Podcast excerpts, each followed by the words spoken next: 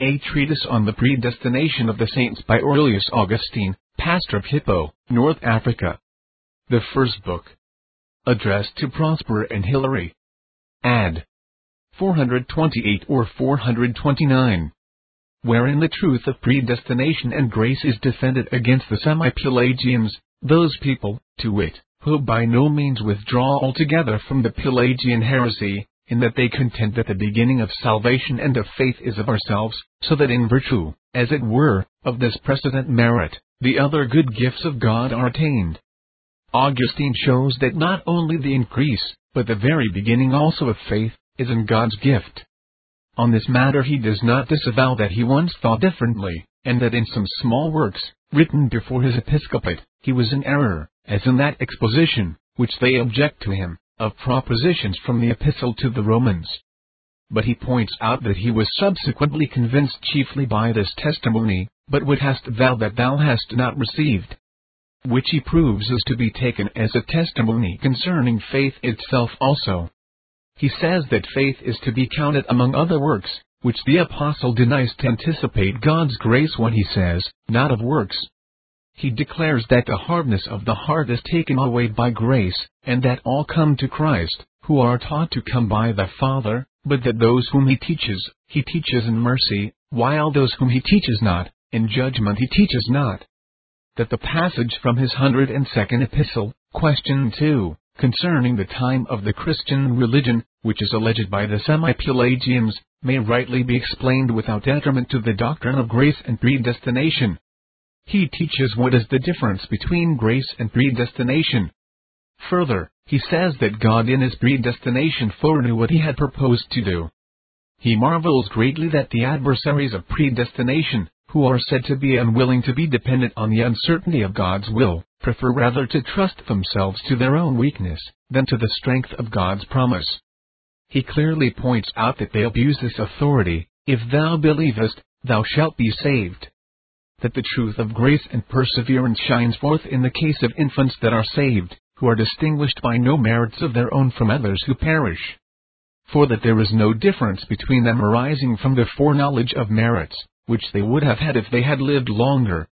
That the testimony is wrongfully rejected by the adversaries as being uncanonical, which he adduced for the purpose of this discussion, he was taken away lest wickedness, itechk, that the most illustrious instance of predestination and grace is the Saviour himself, in whom a man obtained the privilege of being the Saviour and the only begotten Son of God, through being assumed into oneness of person by the Word co-eternal with the Father, on account of no precedent merits, either of works or of faith.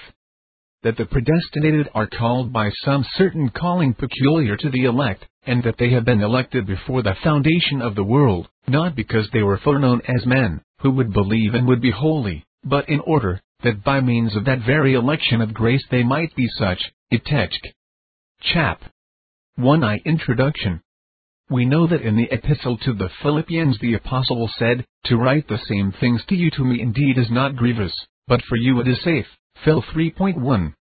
Yet the same apostle, writing to the Galatians, when he saw that he had done enough among them of what he regarded as being needful for them, by the ministry of his preaching, said, For the rest let no man cause me labor. Galatians 6.17. Or as it is read in many codices, let no one be troublesome to me. But although I confess that it causes me trouble that the divine word, in which the grace of God is preached which is absolutely no grace, if it is given according to our merits, great and manifest as it is, is not yielded to, nevertheless my dearest sons, Prosper and Hilary, your zeal and brotherly affection, which makes you so reluctant to see any of the brethren in error, as to wish that, after so many books and letters of mine on this subject, I should write again from here I love more than I can tell, although I do not dare to say that I love it as much as I ought. Wherefore, behold, I write to you again. And although not with you, yet through you I am still doing, what I thought I had done sufficiently. Chap. 2. To what extent the Massilians 3 withdraw from the Pelagians. For on consideration of your letters, I seem to see that those brethren, on whose behalf you exhibit a pious care, that they may not hold the poetical opinion, in which it is affirmed, every one is a hope for himself, for and so fall under that condemnation which is, not poetically, but prophetically, declared, Cursed is every man, that hath hope in man, Jeremiah 17.5. Must be treated in that way, wherein the apostle dealt with those to whom he said, And if in anything ye be otherwise minded, God shall reveal even this unto you. Phil. 3.15. For as yet they are in darkness on the question concerning the predestination of the saints, but they have that whence, if in anything they are otherwise minded, God will reveal even this unto them, if they are walking in that to which they have attained. For which reason the apostle, when he had said, If ye are in anything otherwise minded, God shall reveal even this unto you, says, Nevertheless, whereunto we have attained, let us walk in the same. Phil 3.16 and those brethren of ours, on whose behalf your pious love is solicitous, have attained with Christ's church to the belief that the human race is born obnoxious to the sin of the first man, and that none can be delivered from the evil save by the righteousness of the second man. Moreover, they have attained to the confession that men's wills are anticipated by God's grace, and to the agreement that no one can suffice to himself either for beginning or for completing any good work. These things, therefore, unto which they have attained, being held fast, abundantly distinguish them from the error of the Pelagians. Further, if they walk in them, and beseech him who giveth understanding, if in anything concerning predestination they are otherwise minded, he will reveal even this unto them. Yet let us also spend upon them the influence of our love, and the ministry of our discourse, according to his gift, whom we have asked that in these letters we might say what should be suitable or plain and profitable to them. For whence do we know whether by this our service, wherein we are serving them in the free love of Christ, our God may not perchance will to effect the purpose? Chap. 3ei. Even the beginning of faith is of God's gift. Therefore I ought first to show that the faith, by which we are Christians is the gift of God, if I can do that more thoroughly than I have already done in so many and so large volumes. But I see that I must now reply to those who say that the divine testimonies, which I have adduced concerning this matter are of avail for this purpose, to assure us that we have faith itself of ourselves, but that its increase is of God, as if faith were not given to us by Him, but were only increased in us by Him, on the ground of the merit of its having begun from us. Thus there is here no departure from that opinion, which Pelagius himself was constrained to condemn in the judgment of the bishops of Palestine, as is testified in the same proceedings, that the grace of God is given according to our merits. 5. If it is not of God's grace, that we begin to believe, but rather that on account of this beginning an addition is made to us of a more full and perfect belief, and so we first give the beginning of our faith to God, that a supplement may also be given to us again, and whatever else we faithfully ask. Chap. 4. Continuation of the preceding. But why do we not, in opposition to this, rather hear the words, Who hath first given to him and it shall be recompensed to him again? Since of him, and through him, and in him, are all things? Romans 11.35. And from whom, then, is that very beginning of our faith if not from him? For this is not accepted, when other things are spoken of as of him, but of him, and through him, and in him, are all things. But who can say that he, who has already begun to believe deserves nothing from him in whom he has believed? Whence it results that, to him who already deserves, other things are said to be added by a divine retribution, and thus that God's grace is given according to our merits. And this assertion when put before him, Pelagius himself condemned, that he might not be condemned. Whoever, then, wishes on every side to avoid this condemnable opinion, let him understand, that what the Apostle says is said with entire truthfulness.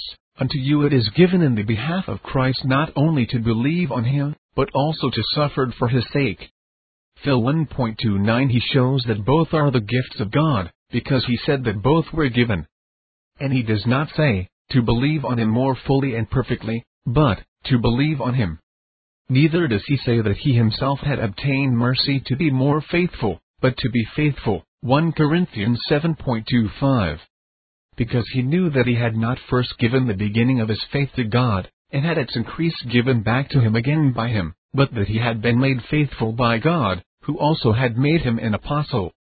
For the beginnings of his faith are recorded, and they are very well known by being read in the church on an occasion calculated to distinguish them how, being turned away from the faith which he was destroying, and being vehemently opposed to it, he was suddenly by a more powerful grace converted to it, by the conversion of him, too, whom as one, who would do this very thing it was said by the prophet, Thou wilt turn and quicken us, Psalm 85.6.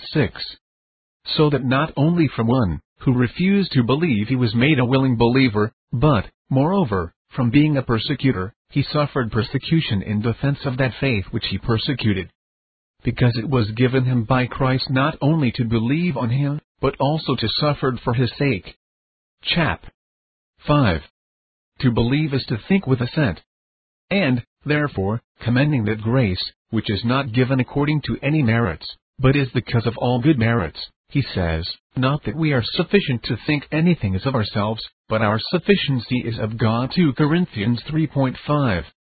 Let them give attention to this, and well weigh these words, who think that the beginning of faith is of ourselves, and the supplement of faith is of God. For who cannot see that thinking is prior to believing? For no one believes anything, unless he has first thought that it is to be believed. For however suddenly, however rapidly, some thoughts fly before the will to believe, and this presently follows in such wise as to attend them, as it were, in closest conjunction, it is yet necessary, that everything, which is believed should be believed after thought has proceeded, although even belief itself is nothing else than to think with assent. For it is not every one who thinks that believes, since many think in order that they may not believe, but everybody who believes, thinks, both thinks in believing, and believes in thinking. Therefore, in what pertains to religion and piety of which the Apostle was speaking, if we are not capable of thinking anything as of ourselves, but our sufficiency is of God, we are certainly not capable of believing anything as of ourselves, since we cannot do this without thinking, but our sufficiency, by which we begin to believe, is of God. Wherefore, as no one is sufficient for himself, for the beginning or the completion of any good work whatever, and this those brethren of yours, as what you have written intimates, already agree to be true, whence, as well in the beginning, as in the carrying out of every good work, our sufficiency is of God, so no one is sufficient for himself, either to begin or to perfect faith, but our sufficiency is of God. Because if faith is not a matter of thought, it is of no account, and we are not sufficient to think anything is of ourselves, but our sufficiency is of God. Chap. 6. Presumption and arrogance to be avoided. Care must be taken, brethren, beloved of God, that a man do not lift himself up in opposition to God, when he says that he does what God has promised. Was not the faith of the nations promised to Abraham, and he, giving glory to God, most fully believed that what he promised he is able also to perform? Romans 4.20 He therefore makes the faith of the nations, who is able to do what he has promised. Further, if God works our faith, acting in a wonderful manner in our hearts so that we believe, is there any reason to fear that he cannot do the whole, and does man on that account arrogate to himself its first elements, that he may merit to receive its last from God? Consider if in such a way any other result be gained, than that the grace of God is given in some way or other, according to our merits, and so grace is no more grace. For on this principle it is rendered as debt, it is not given gratuitously, for it is due to the believer, that his faith itself should be increased by the Lord, and that the increased faith should be the wages of the faith begun, nor is it observed when this is said, that this wage is assigned to believers, not of grace, but of debt. And I do not at all see why the whole should not be attributed to man, as he who could originate for himself what he had not previously, can himself increase what he had originated, except that it is impossible to withstand the most manifest divine testimony, by which faith, whence piety takes its beginning, is shown also to be the gift of God such as is that testimony, that God hath dealt to every man the measure of faith, Romans 12.3 and that one, peace be to the brethren, and love with faith, from God the Father, and the Lord Jesus Christ, if 6.23. And other similar passages. Man, therefore, unwilling to resist such clear testimonies as these, and yet desiring himself to have the merit of believing, compounds, as it were with God to claim a portion of faith for himself, and to leave a portion for him, and, what is still more arrogant, he takes the first portion for himself, and gives the subsequent to him, and so in that which he says belongs to both, he makes himself the first, and God the second. Chap. 7. 3. Augustine confesses that he had formerly been in error concerning the grace of God. It was not thus that that pious and humble teacher thought I speak of the most blessed Cyprian, when he said that we must boast in nothing, since nothing is our own. 6. And in order to show this, he appealed to the apostle as a witness, where he said, For what hast thou that thou hast not received? And if thou hast received it, why boastest thou as if thou hadst not received it? 1 Corinthians 4.7 And it was chiefly by this testimony, that I myself also was convinced when I was in a similar error, thinking that faith, whereby we believe on God is not God's gift, but that it is in us from ourselves, and that by it we obtain the gifts of God, whereby we may live temperately and righteously and piously in this world. For I did not think that faith was preceded by God's grace, so that by its means would be given to us what we might profitably ask, except that we could not believe, if the proclamation of the truth did not precede.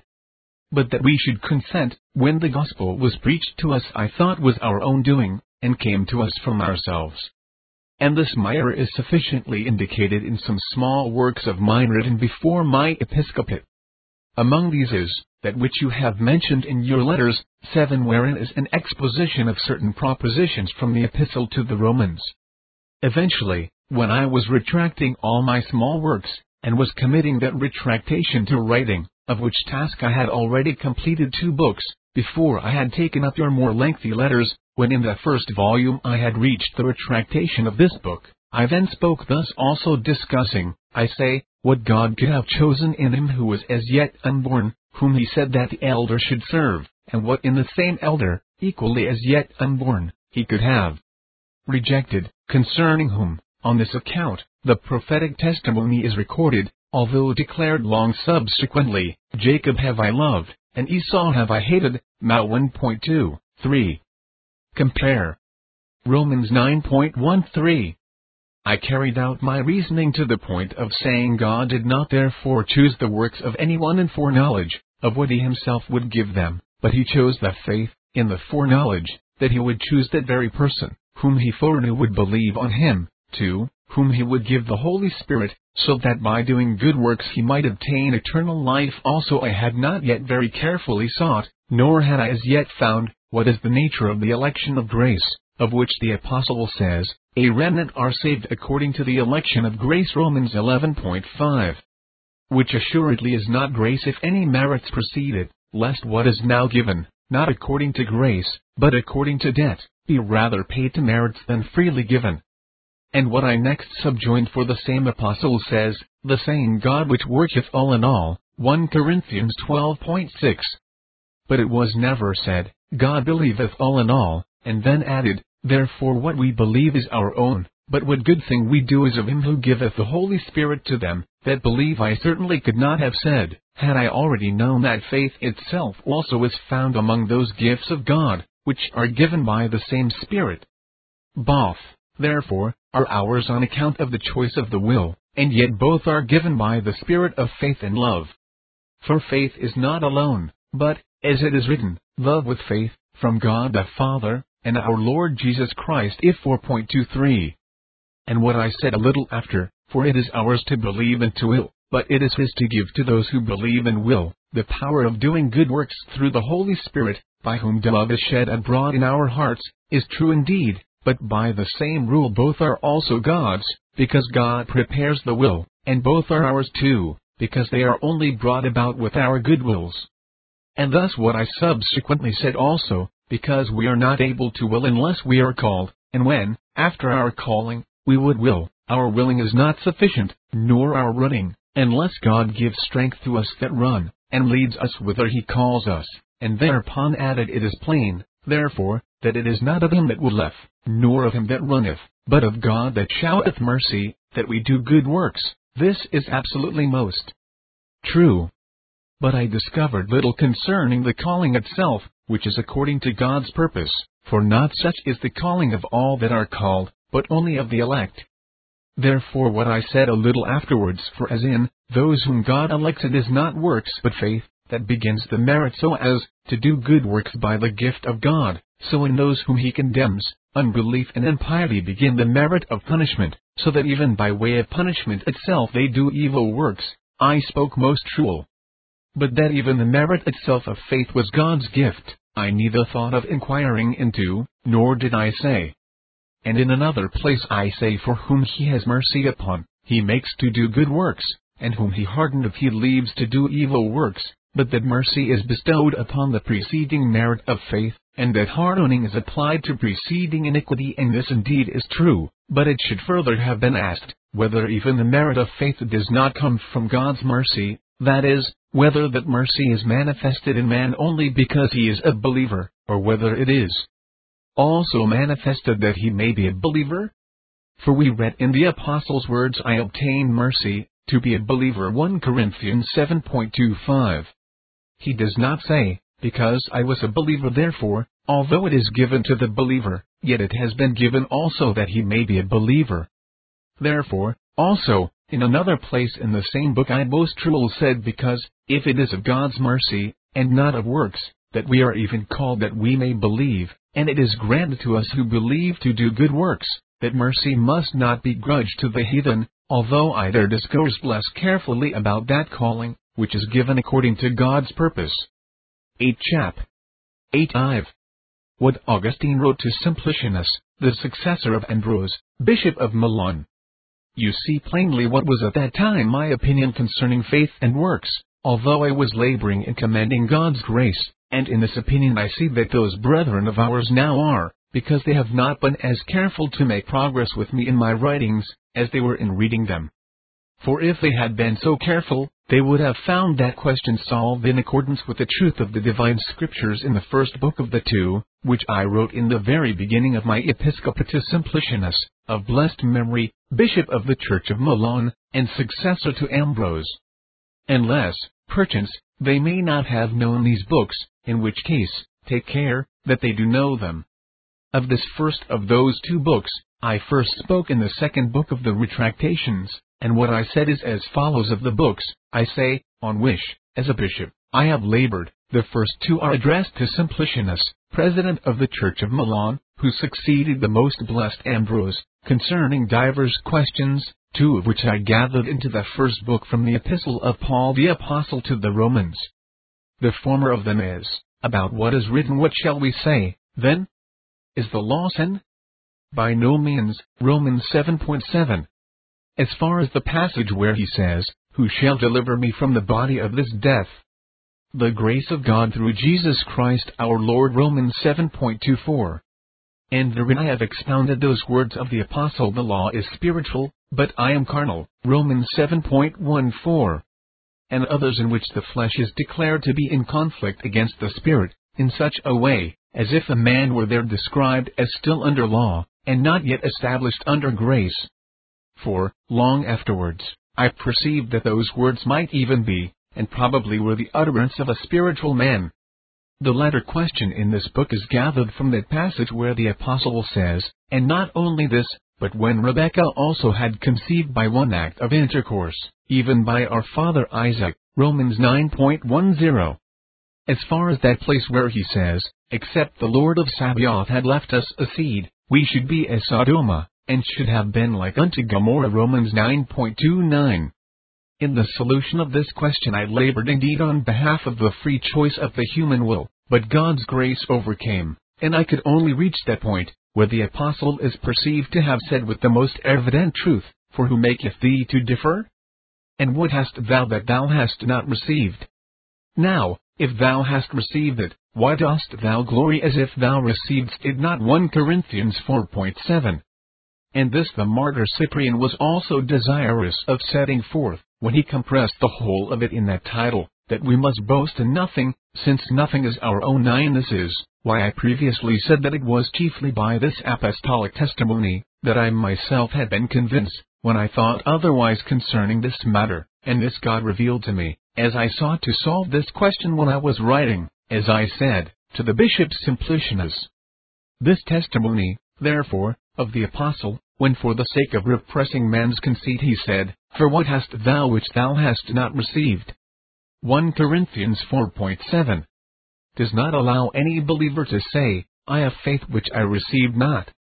All the arrogance of this answer is absolutely repressed by these apostolic words. Moreover, it cannot even be said, Although I have not a perfected faith, yet I have its beginning, whereby I first of all believed in Christ. Because here also is answered, But what hast thou that thou hast not received? Now, if thou hast received it, why dost thou glory as if thou receivedst it not? Chap. 9v The purpose of the Apostle in these words. The notion, however, which they entertain, that these words, What hast thou that thou hast not received, cannot be said of this faith, because it has remained in the same nature, although corrupted, which at first was endowed with health and perfection. 10 is perceived to have no force for the purpose that they desire, if it be considered why the Apostle said these words. For he was concerned that no one should glory in man, because dissensions had sprung up among the Corinthian Christians, so that every one was saying, I, indeed, am of Paul, and another, I am of Apollos, and another, I am of Cephas. 1 Corinthians 1.12 And thence he went on, to say God hath chosen the foolish things of the world to confound the wise, and God hath chosen the weak things of the world to confound the strong things, and God hath chosen the ignoble things of the world, and contemptible things, and those things which are not to make of no account things which are, that no flesh should glory before God. 1 Corinthians 1.27 Here the intention of the apostle is of a certainty sufficiently plain against the pride of man, that no one should glory in man, and thus, no one should glory in himself. Finally, when he had said that no flesh should glory before God, in order to show in what man ought to glory, he immediately added, But it is of him that ye are in Christ Jesus, who is made unto us wisdom from God, and righteousness, and sanctification, and redemption that according as it is written, He that glorieth, let him glory in the Lord. 1 Corinthians 1.30 Thence that intention of his progressed, till afterwards rebuking them he says, For ye are yet carnal, for whereas there are among you envying and contention, are ye not carnal, and walk according to men? For while one saith I am of Paul, and another, I am of Apollos, are ye not men? What, then, is Apollos, and what Paul? Ministers by whom you believed, and to every one, as the Lord has given. I have planted, and Apollos watered, but God gave the increase. Therefore, neither is he that planteth anything, nor he that watereth, but God that giveth the increase. 1 Corinthians 3.3 In following do you not see that the sole purpose of the apostle is that man may be humbled, and God alone exalted? Since in all those things, indeed, which are planted and watered, he says that not even are the planter and the waterer anything, but God who giveth the increase and the very fact, also, that one plants and another waters he attributes not to themselves, but to God, when he says, To every one, as the Lord hath given, I have planted, Apollos watered. Hence, therefore, persisting in the same intention he comes to the point of saying, Therefore let no man glory in man, 1 Corinthians 3.21. For he had already said, He that glorieth, let him glory in the Lord.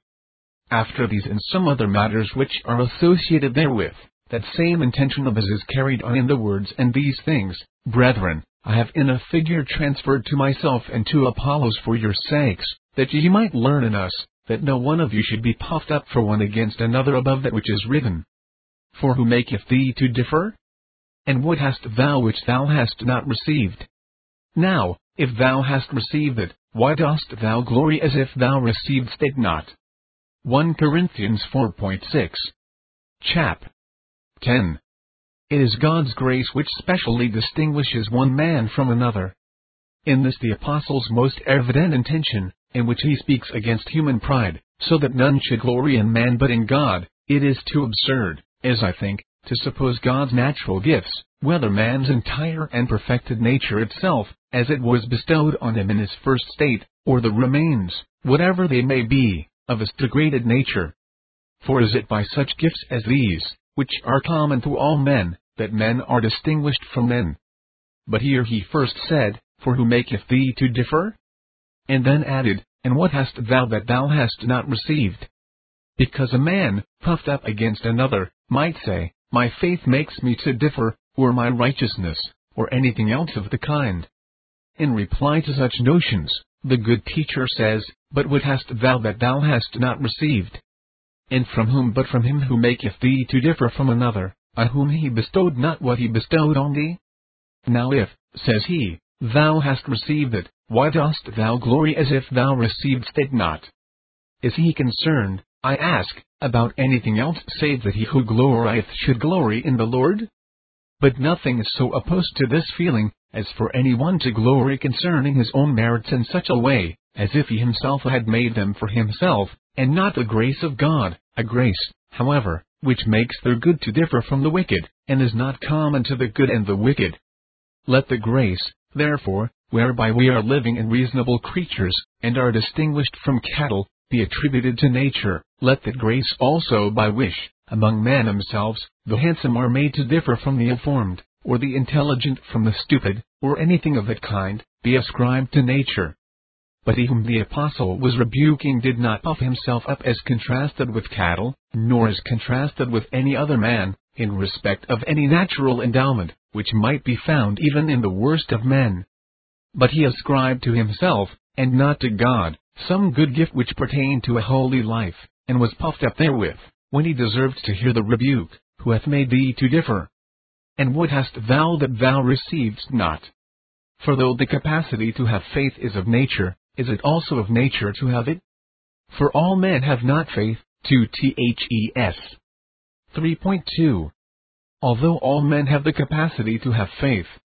But the apostle does not say, And what hast thou capacity to have, the capacity to have which thou receivedst not? But he says, and what hast thou which thou receivedst not? Accordingly, the capacity to have faith, 11 as the capacity to have love, belongs to man's nature, but to have faith, even as to have love, belongs to the grace of believers. That nature, therefore, in which is given to us the capacity of having faith, does not distinguish man from man, but faith itself makes the believer to differ from the unbeliever. And thus, when it is said, For who maketh thee to differ? And what hast thou that thou receivedst not? If any one dare to say, I have faith of myself, I did not, therefore, receive it, he directly contradicts this most manifest truth, not because it is not in the choice of man's will, to believe or not to believe, but because in the elect the will is prepared by the Lord. Thus, moreover, the passage, For who maketh thee to differ? And what hast thou that thou receivedst not? refers to that very faith, which is in the will of man. Chap. 11 Vi. That some men are elected is of God's mercy. Many hear the word of truth, but some believe, while others contradict. Therefore, the former will to believe, the latter do not will. Who does not know this? Who can deny this? But since in some the will is prepared by the Lord, in others it is not prepared, we must assuredly be able to distinguish what comes from God's mercy and what from his judgment.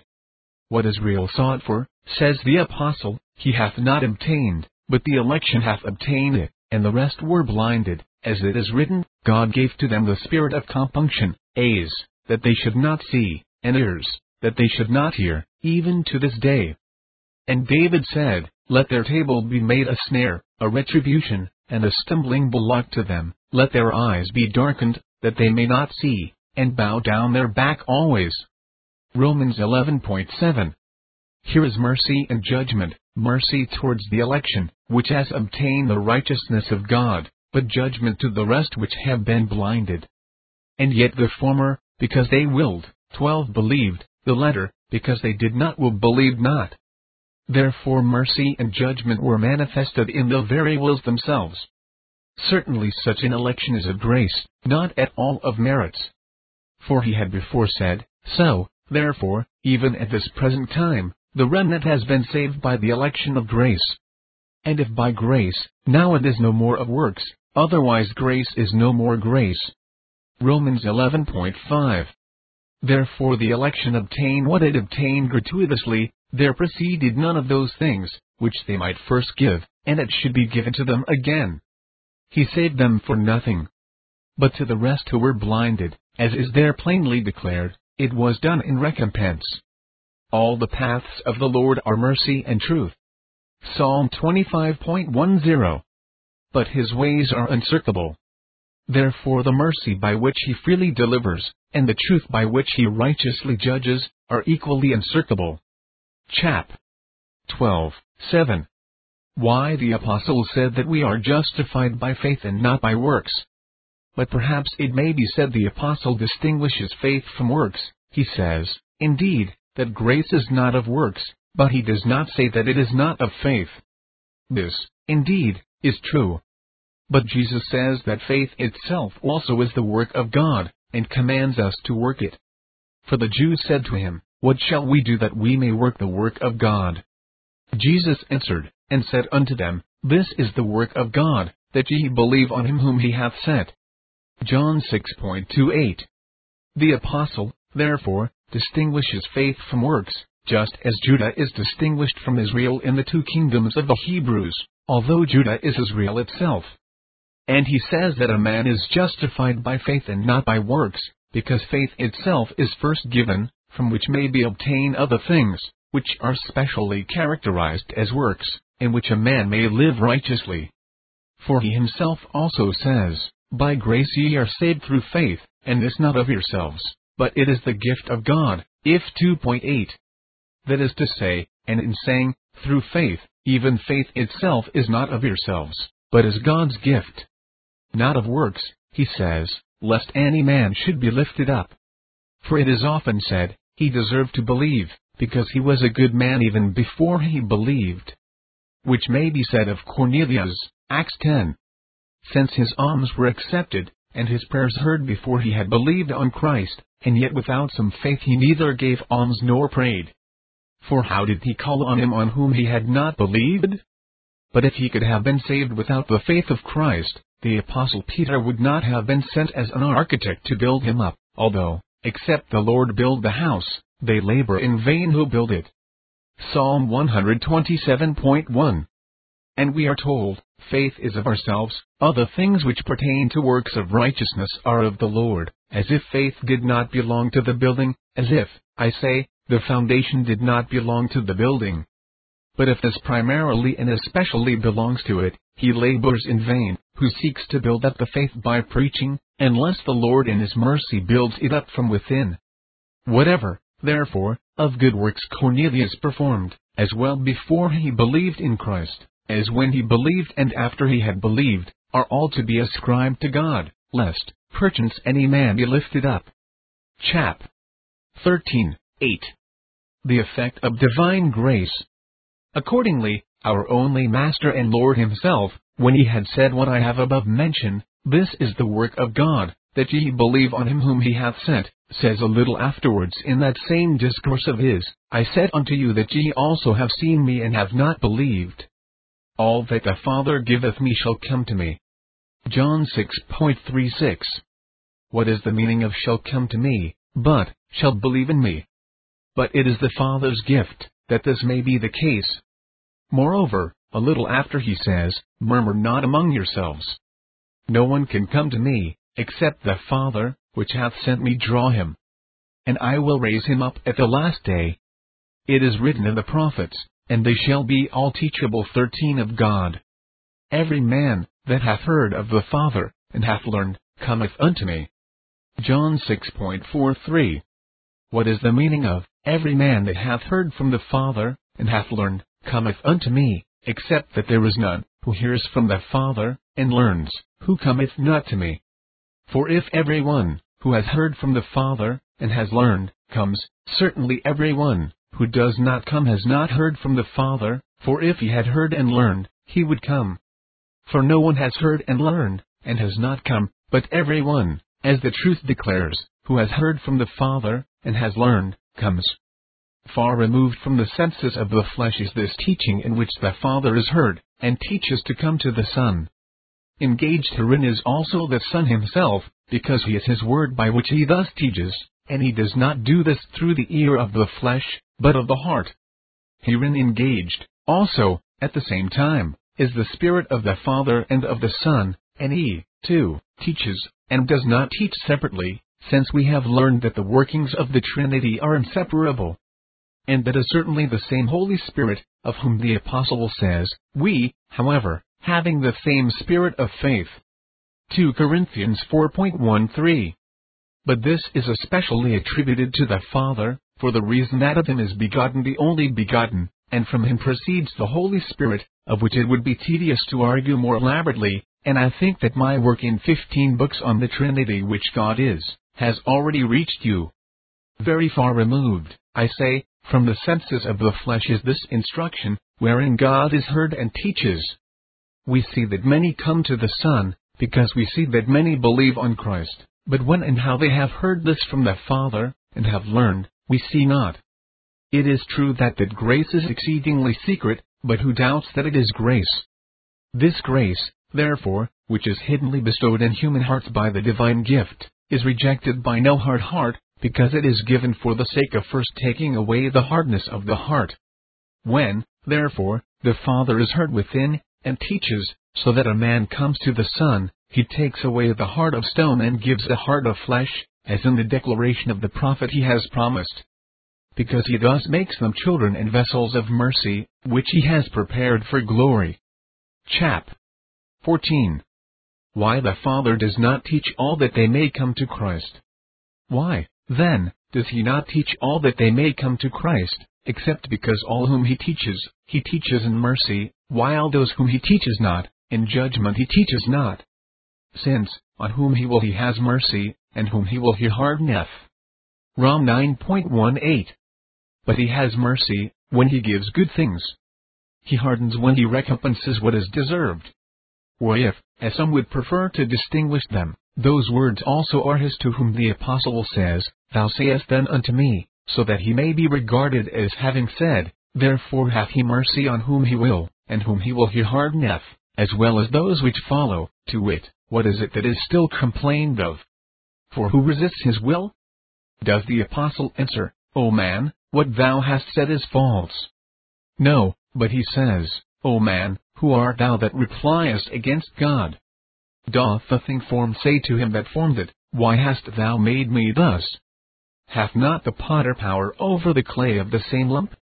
Romans 9.28 and following and what follows, which you very well know. And yet in a certain sense the Father teaches all men, to come to his Son. For it was not in vain that it was written in the prophets, and they shall all be teachable of God. John 6.45 and when he too had premised this testimony, he added, Every man, therefore, who has heard of the Father, and has learned, cometh to me. As, therefore, we speak justly when we say concerning any teacher of literature who is alone in a city, he teaches literature here to everybody, not that all men learn, but that there is none, who learns literature there who does not learn from him, so we justly say, God teaches all men to come to Christ, not because all come, but because none comes in any other way.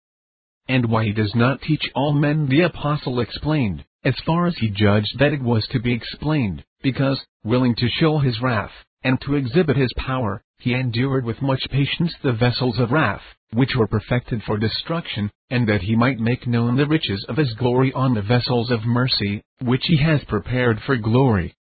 Romans 9.22 Hence it is that the word of the cross is foolishness to them that perish, but unto them that are saved it is the power of God. 1 Corinthians 1.18 God teaches all such to come to Christ, for he wills all such to be saved, and to come to the knowledge of the truth. And if he had willed to teach even those two, whom the word of the cross is foolishness to come to Christ, beyond all doubt these also would have come. For he neither deceives nor is deceived when he says, Every one that hath heard of the Father, and hath learned, cometh to me. Away, then, with the thought that any one cometh not, who has heard of the Father and has learned. Chap. 15. It is believers, that are taught of God. Why, say they, does he not teach all men? If we should say that they, whom he does not teach are unwilling to learn, we shall be met with the answer, and what becomes of what is said to him, O God, thou wilt turn us again, and quicken us? Psalm 80.7 Or if God does not make men willing who were not willing, On what principle does the church pray, according to the Lord's commandment, for her persecutors? For thus also the blessed Cyprian 14 would have it, to be understood that we say, Thy will be done, as in heaven so in earth, that is, as in those who have already believed, and who are, as it were, heaven, so also in those who do not believe, and on this account are still the earth. What, then, do we pray for on behalf of those who are unwilling to believe, except that God would work in them to will also? Certainly the Apostle says, Brethren, my heart's goodwill, indeed, and my prayer to God for them, is for their salvation. Romans 10.1 He prays for those who do not believe, for what, except that they may believe? For in no other way do they obtain salvation. If, then, the faith of the petitioners precede the grace of God, does the faith of them, on whose behalf prayer is made that they may believe precede the grace of God? Since this is the very thing that is besought for them, that on them that believe not that is, who have not faith faith itself may be bestowed.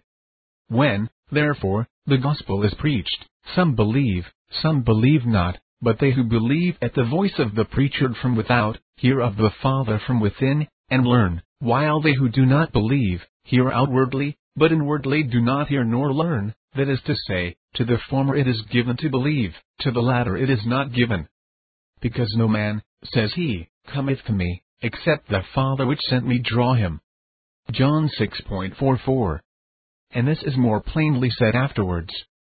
For after a little time, when he was speaking of eating his flesh and drinking his blood, and some even of his disciples said, This is a hard saying, who can hear it? Jesus, knowing in himself that his disciples murmured at this, said unto them, Doth this offend you? John 6.60 and following and a little after he said, The words, that I have spoken unto you are spirit and life, but there are some among you which believe not. John 6.63 and following and immediately the evangelist says, For Jesus knew from the beginning who were the believers, and who should betray him, and he said, Therefore said I unto you, that no man can come unto me except it were given him of my Father. Therefore, to be drawn to Christ by the Father, and to hear and learn of the Father in order to come to Christ, is nothing else than to receive from the Father the gift by which to believe in Christ. For it was not the hearers of the gospel, that were distinguished from those who did not hear, but the believers from those who did not believe, by him who said, No man cometh to me except it were given him of my Father. Chap. 16. Why the gift of faith is not given to all. Faith, then, as well in its beginning as in its completion, is God's gift, and let no one have any doubt whatever, unless he desires to resist the plain sacred writings, that this gift is given to some, while to some it is not given. But why it is not given to all ought not to disturb the believer, who believes that from one all have gone into a condemnation, which undoubtedly is most righteous, so that even if none were delivered therefrom, there would be no just cause for finding fault with God. Whence it is plain that it is a great grace for many to be delivered, and to acknowledge in those that are not delivered what would be due to themselves, so that he that glorieth may glory not in his own merits, which he sees to be equalled in those that are condemned, but in the Lord. But why he delivers one rather than another, his judgments are unsearchable, and his ways past finding out. Romans 11.33 For it is better in this case for us to hear or to say, O man, who art thou that repliest against God? Romans 9.20 Then to dare to speak as if we could know what he has chosen to be kept secret. Since, moreover, he could not will anything unrighteous. Chap. 17x. His argument in his letter against Porphyry, as to why the gospel came so late into the world. But that which you remember my saying in a certain small treatise of mine against Porphyry, under the title of the time of the Christian religion, I so said for the sake of escaping this more careful and elaborate argument about grace, although its meaning, which could be unfolded elsewhere or by others, was not wholly omitted, although I had been unwilling in that place to explain it.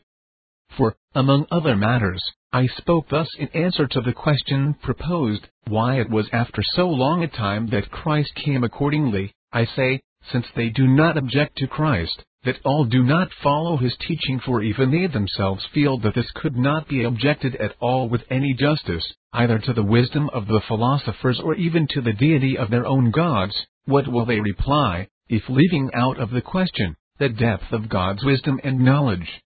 Where perchance some other divine plan is far more secretly hidden, without prejudging also other causes, which cannot be traced out by the wise we say to them only this, for the sake of brevity in the arguing of this question, that Christ willed to appear to men, and that his doctrine should be preached among them, at that time when he knew, and at that place where he knew, that there were some who would believe on him.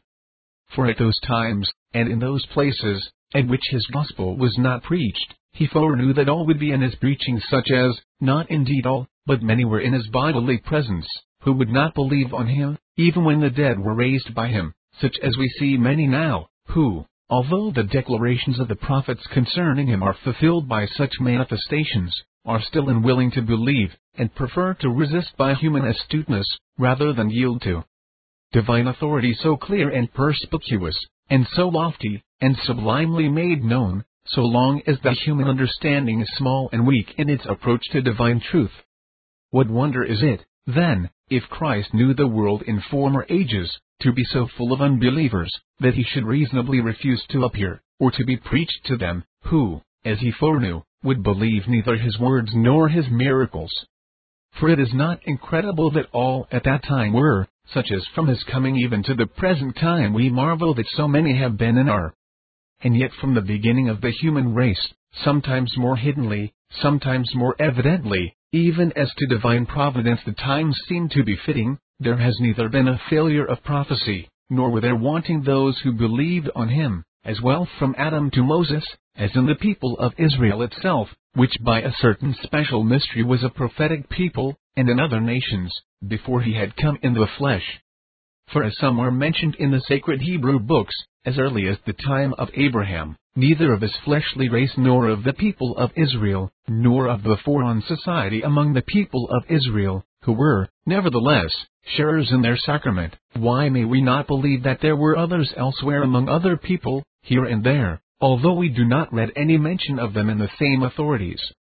Thus the salvation of this religion, by which only true and true salvation is truly promised, never failed him who was worthy of it, and whoever it failed was not worthy of it. And from the very beginning of the propagation of man, even to the end, their gospel is preached, to some for a reward, to some for judgment, and thus also those to whom the faith was not announced at all were foreknown as those who would not believe, and those to whom it was announced, although they were not such as would believe, are set forth as an example for the former, while those to whom it is announced who should believe, are prepared for the kingdom of heaven, and the company of the holy angels. 15 Chap. 18. The preceding argument applied to the present time, do you not see that my desire was, without any prejudgment of the hidden counsel of God, and of other reasons, to say what might seem sufficient about Christ's foreknowledge, to convince the unbelief of the pagans who had brought forward this question? For what is more true than that Christ foreknew who should believe on him, and at what times and places they should believe?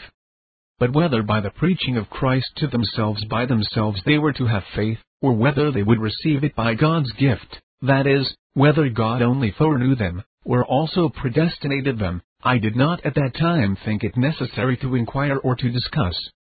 Therefore what I said, that Christ willed to appear to men at that time, and that his doctrine should be preached among them when he knew, and where he knew, that there were those who would believe on him, may also thus be said, that Christ willed to appear to men at that time, and that his gospel should be preached among those whom he knew, and where he knew, that there were those who had been elected in himself before the foundation of the world.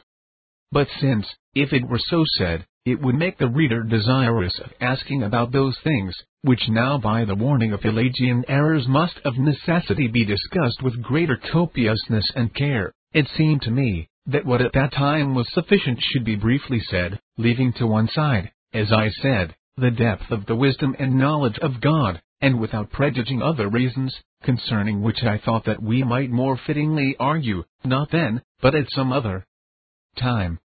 Chap. 19x In what respects predestination and grace differ. Moreover, that which I said, that the salvation of this religion has never been lacking to him who is worthy of it, and that he too, whom it was lacking was not worthy, if it be discussed, and it be asked whence any man can be worthy, there are not wanting those who say by human will. But we say, by divine grace or predestination. Further, between grace and predestination there is only this difference, that predestination is the preparation for grace, while grace is the donation itself. When, therefore, the Apostle says, Not of works, lest any man should boast.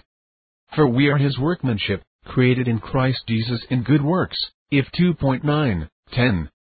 It is grace, but what follows which God hath prepared that we should walk in them is predestination, which cannot exist without foreknowledge, although foreknowledge may exist without predestination. Because God foreknew by predestination those things, which he was about to do, whence it was said, He made those things that shall be. Isaiah 46.11.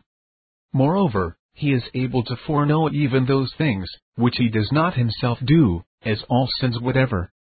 Because, although there are some which are in such wise sins as that they are also the penalties of sins, whence it is said, God gave them over to a reprobate mind, to do those things which are not convenient, Romans 1.28.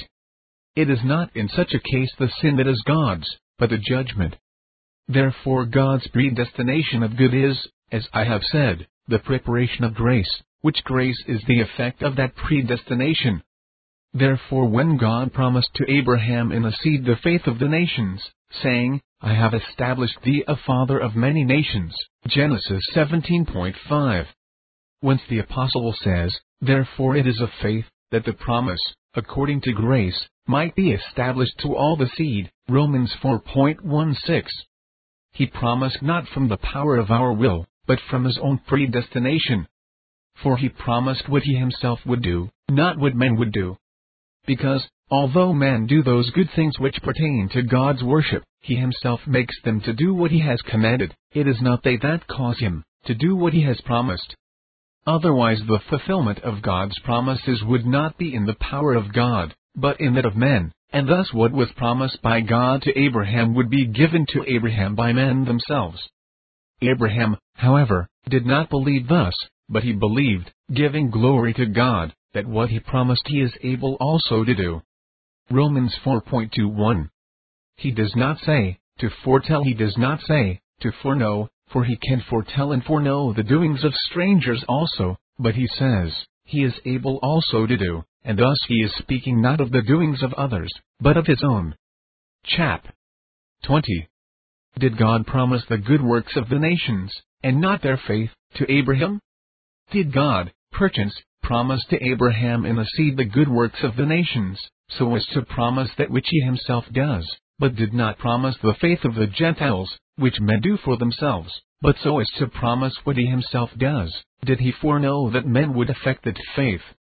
The apostle, indeed, does not speak thus, because God promised children to Abraham, who should follow the footsteps of his faith, as he very plainly says.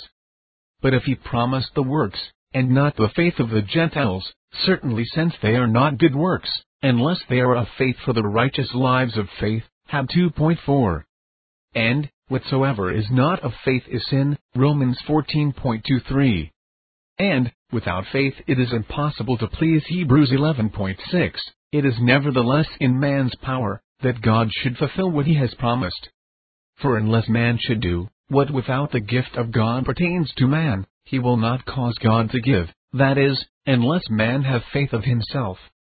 God does not fulfill what he has promised, that works of righteousness should be given by God.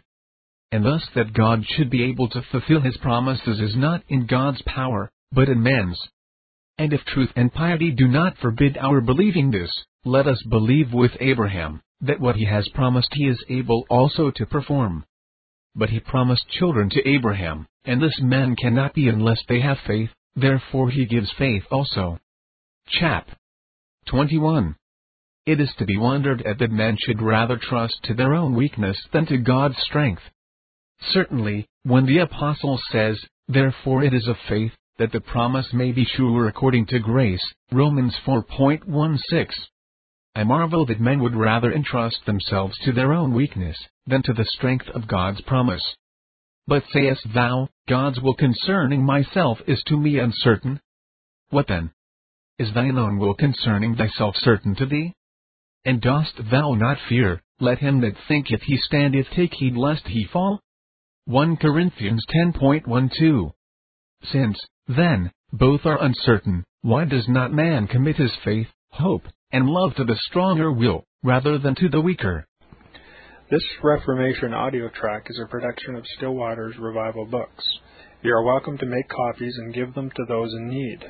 SWRB makes thousands of classic Reformation resources available, free and for sale, in audio, video, and printed formats.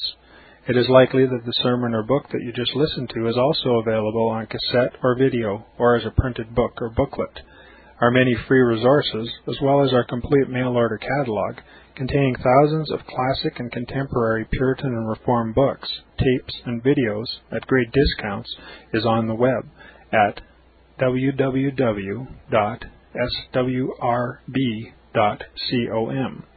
We can also be reached by email at swrb at swrb.com, by phone at 780-450-3730, by fax at 780-468-1096, or by mail at 4710-37A Avenue, Edmonton, that's E-D-M-O-N-T-O-N, Alberta, abbreviated capital A, capital B, Canada, T6L3T5. You may also request a free printed catalog. And remember that John Calvin, in defending the Reformation's regulative principle of worship, or what is sometimes called the scriptural law of worship, commenting on the words of God, which I commanded them not, neither came into my heart, from his commentary on Jeremiah 7:31, writes, God here cuts off from men every occasion for making evasions, since he condemns by this one phrase, I have not commanded them, whatever the Jews devised. There is then no other argument needed to condemn superstitions than that they are not commanded by God.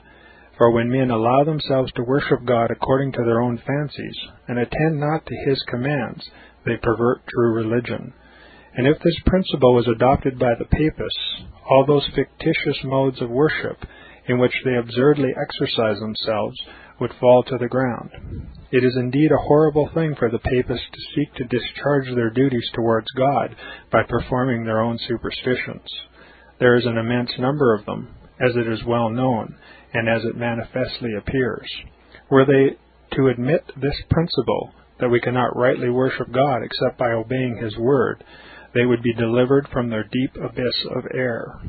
The prophet's words, then, are very important when he says that God had commanded no such thing, and that it never came to his mind, as though he had said that men assume too much wisdom when they devise what he never required, nay, what he never knew.